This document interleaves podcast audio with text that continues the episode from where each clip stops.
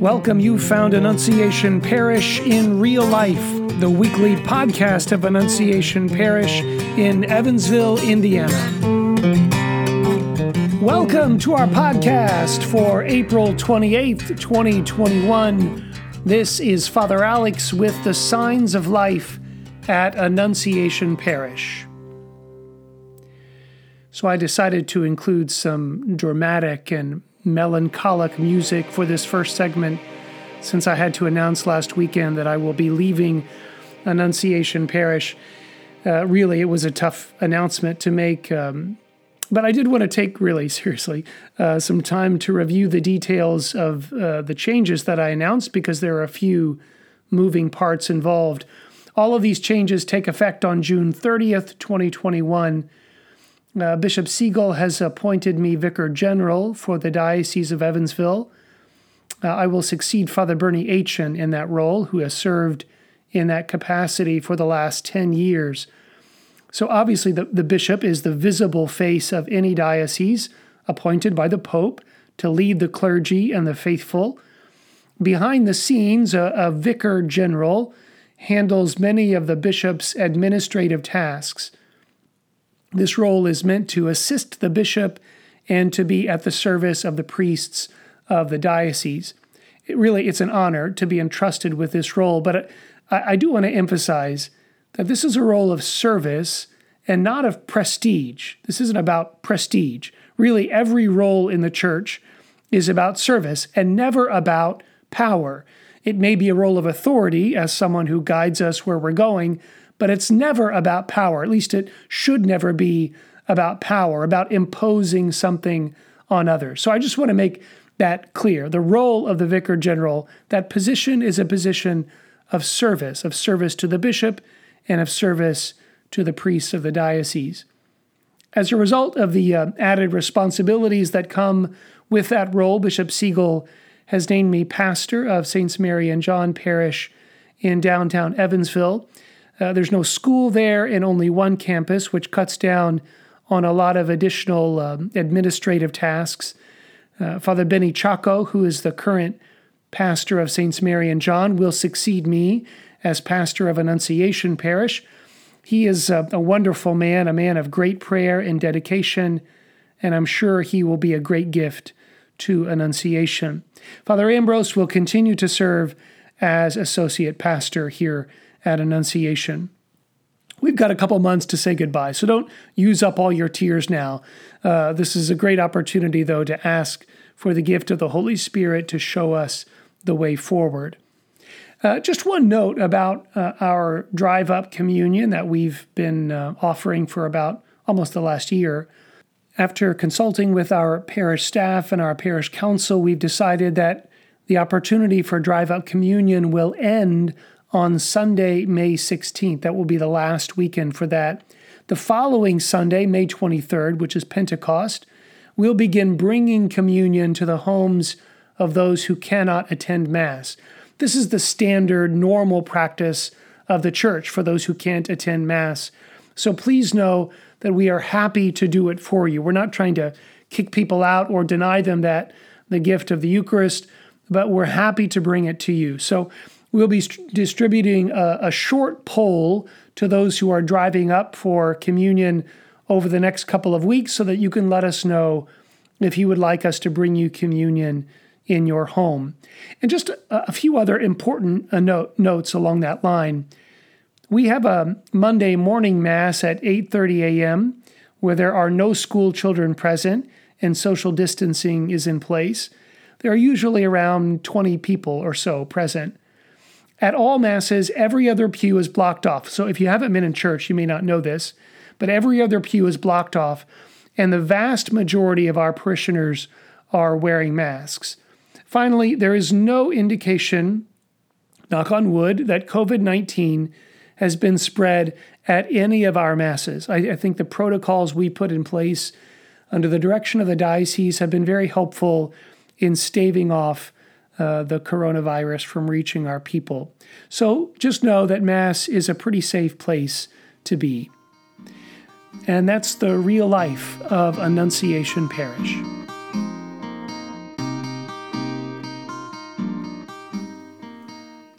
All right. Well, I am very happy to welcome back uh, Anna Creek and Julie Rosario Woo-hoo. back at it. Julie, it's great to have you back on the podcast. Me too. Uh, you've had a lot going on yes. in your life. It's been a really full year so far, and hopefully it'll stay uneventful. yeah, but Eleanor's doing well, and it's that's great.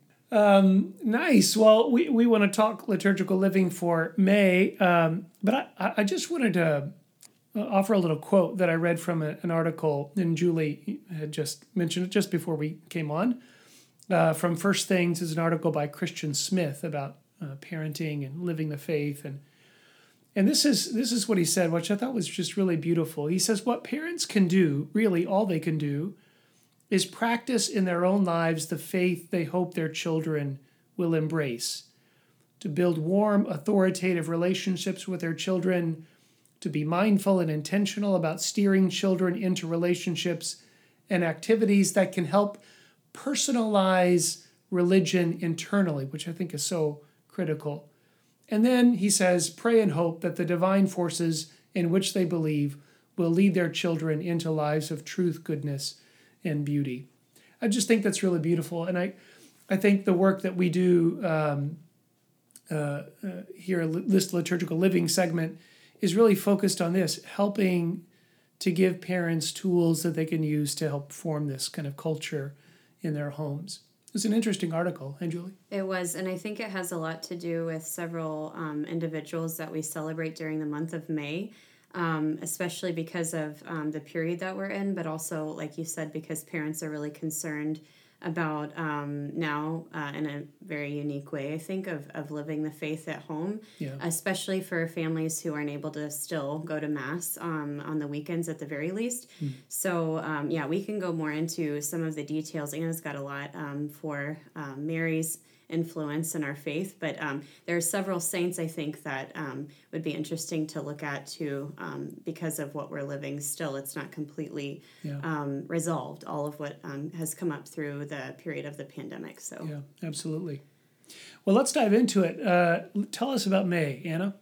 Well, in May, we really focus on celebrating Mary. And, you know, when you were talking about guiding each other into relationship there's no one better to be in relationship with than with than with mary because her entire purpose is to bring us to jesus. If we go to mary she will bring us to jesus. That is her her biggest goal. And so i mean it's a great time to there are so many beautiful Marian prayers. There's the Angelus, of course, the Hail Mary, the Memorare, um, the Hail Holy Queen, or the Latin version of the Salve Regina, the Regina Caeli, which we can pray during Easter lots of different things to just really take another opportunity to grow in our relationship with Mary and learn new ways um, to interact with her. I'm glad you point that out because there are a lot of Marian prayers out mm-hmm. there. Uh, like the Hail Mary, folks, is not the only prayer to Mary. There are many, many prayers out there. And I think what I love about it is that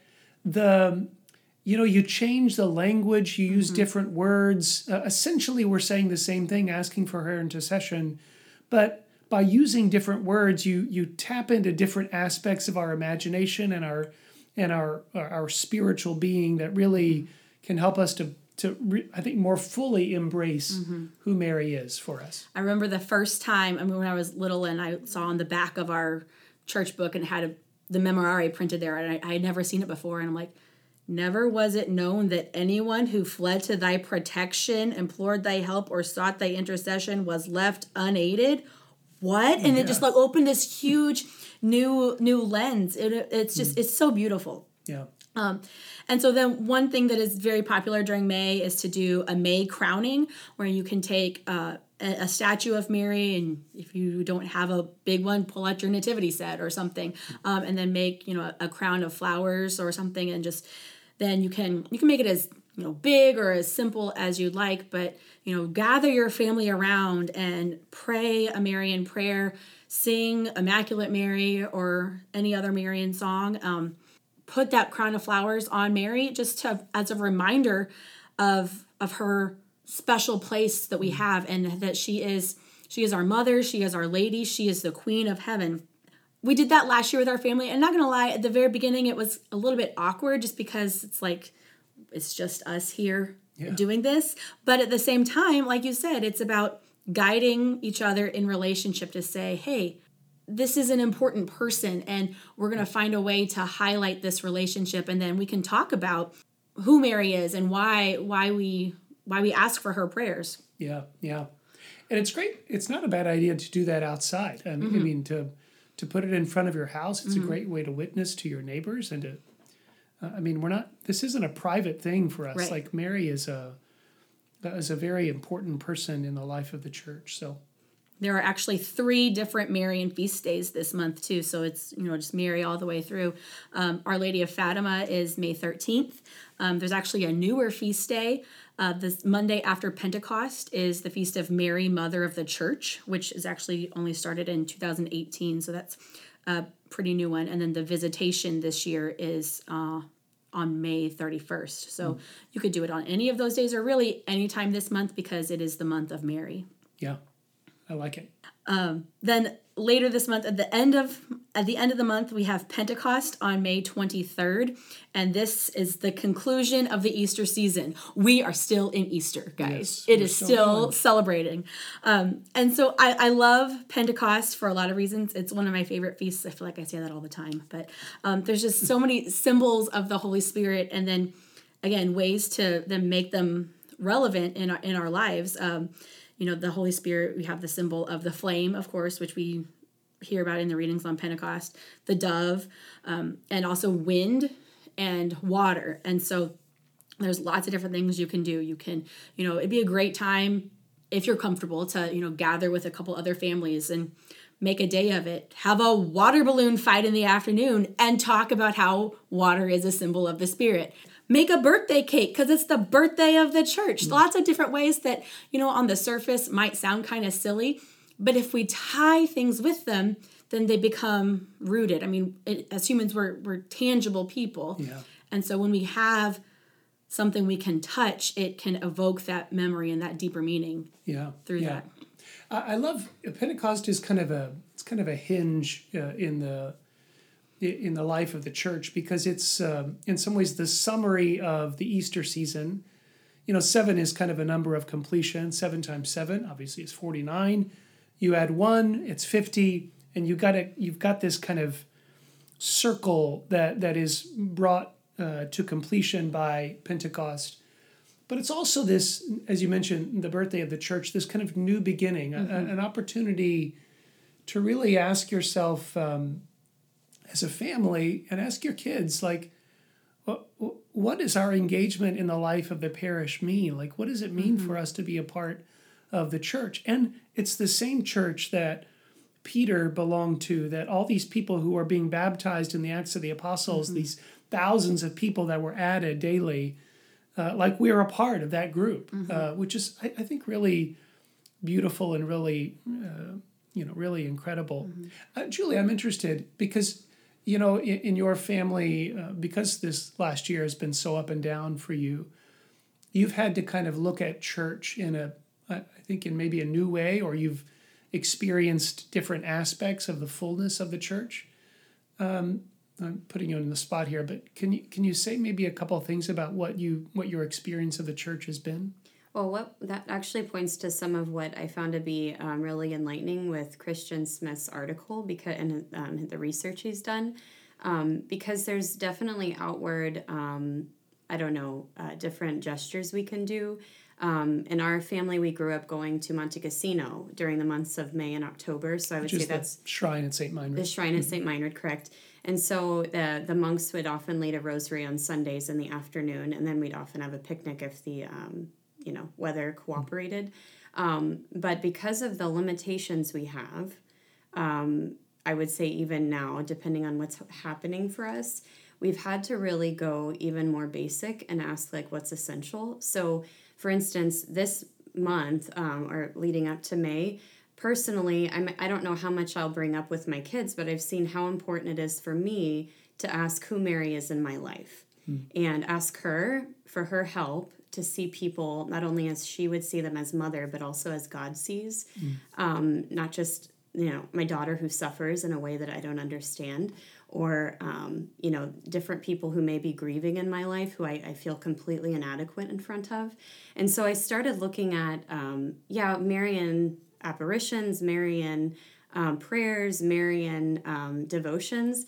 But one that stuck out in my mind for years that I haven't investigated is the femininity that's described by Edith Stein. Mm. And so I started looking at just very basic things that she's known for having written or said. Um, for those who don't know, she was raised Jewish and converted to Catholicism um, and lived during you know World War II. So she has a very particular way of describing everything. But there's so many nuggets that she offer she offers us from her time and her place that are very relevant to the feminist movement to anyone who's interested in seeing how women are really um, a beacon for the church. Yeah. and so i encourage everyone um, who has that on their heart to really investigate it even if it's not edith stein but somebody who helps them approach mary if it's hard to go directly to her. Yeah yeah it's it's it's beautiful. It's beautiful. You know, I, I was thinking of uh, somebody bought me this this image. It's a beautiful image of Mary sitting in front of a chalice, uh, and the, you can see the crown of thorns and the lance that pierced Jesus' side, and the three nails kind of on the table in front of them. But what what always strikes me is the chalice. Like I never thought of Mary going to mass. You know, I never thought about like Mary receiving communion. And um, oh and so like when I sit in my chapel, it's just to the left of me when I sit in my chapel, and I look at it sometimes. I'm like, this is really unbelievable. Like to think that um, this woman who, you know, who first received Jesus um, as a tiny lump of blood in her womb, would later receive him, uh, his blood in in body, uh, in the Eucharist. I just think it's so beautiful. Like we don't there's so many things that we just don't think about mm-hmm. that images and and art and music and brilliant scholars like Edith Stein can really show us something new uh, that maybe we've overlooked in the past. So, May 1st um, is uh, the Feast of St. Joseph, the yes. worker. Um, do you want to talk about that at all? Sure. um, I I found it really fascinating because whenever I was first hearing more and more about this feast day, um, it actually came about in 1955 when Pope Pius XII uh, instituted this feast day, and he did it for a couple of reasons. One, to foster further devotion to Saint Joseph, but also uh, to as a like a counter celebration against the communist movement that was happening because they had com- commandeered uh, these May Day celebrations uh, that were celebrating springtime and made them more of a communist and socialist mm. festival. Yeah. And so is we have this stark contrast between that movement and then Saint Joseph, this worker who spent his life laboring out of love for others. And it's just a reminder of not only the dignity of work, but how when we work, we're able to participate in the creative work of, of God. And so there's there's dignity in that. And um, so it's a great day to then, you know, just think about that and also just, you know, get our hands dirty and do do the work and maybe do something around the house or do something that maybe you've been putting off because it's the task that you don't want to do, but do it as a labor of love and offer it up in the yeah. process. Yeah. I think that sense of offering in in work is a real uh, is a big deal because I sometimes you know we can kind of get stuck in numbers or stuck mm-hmm. behind books or stuck behind the screen and we're we're not really thinking about who who actually benefits from the mm-hmm. work that we do and i think there's just a really uh, I mean, we're we can find greater motivation to do our work when we know mm-hmm. that it's for someone. You right. know, when we know that there's somebody receiving what it is that we're offering. So mm-hmm. it's a good day to really spend some time thinking about who you know who benefits from the work right. that and I do. And it's not just like you know physical manual labor, but you know why why do I go to work and teach these students? What what value then does that work have, and how can I offer that? You know, yeah. someone who sits behind a computer and works with spreadsheets and numbers all day, like where is the what what is the value and dignity of that, and how can you approach that in, in a different, more meaningful way than just yeah. the numbers? But who is benefiting, and how can you offer that? Yeah, absolutely Another one this month that would go along with that is Saint Damien of Molokai, who mm. lived a mm. very different intensity, but he went to the lepers. So we may have our own blocks, like interior blocks to like what we find to be meaningful or what we want to do, but also the one we are maybe called to go to is not attractive and mm. actually can cause us physical harm potentially. Um, he would go and visit the leper colonies in what's now Hawaii. So that's like a, a question we can ask, you know, in our daily living. Maybe it's not that dramatic or obvious in that way, but to say nowadays, I think during the time of the pandemic, clergy are doing that in a very particular way, going to visit the sick or even doctors themselves treating the, um, the sick, Yeah. saying, I, I am making a sacrifice, even if my first I don't know, uh, inclination is to stay the farthest away. But to say, well, I, I carry something, a knowledge or a gift, and I have to take it to them. Yeah. So Yeah. just another example this month. Yeah, it's a great point. It's a great point. Sometimes the what what God asks us to do isn't always the most attractive thing in the beginning, but it becomes something attractive the more we commit ourselves to it. So that's great. That's great. All right. Anything else that we need to be looking forward to? I think that's a good wrap up. But if anyone's able to look at and be encouraged by Christian Smith, um, I highly encourage looking up his article. Yeah, it's I'll put a both link in the hopeful and yeah, it's it's both hopeful um, and also just very clear and simple. So we all have hope and and what maybe we feel inadequate about in our in our daily living. Absolutely. Well, thank you. It's great to have the liturgical ladies back together, and uh, we look forward to our June edition uh, coming up uh, next month. Thanks, Thank ladies. you. Thanks for spending time with us. Join us again next week, right here on Annunciation Parish in Real Life.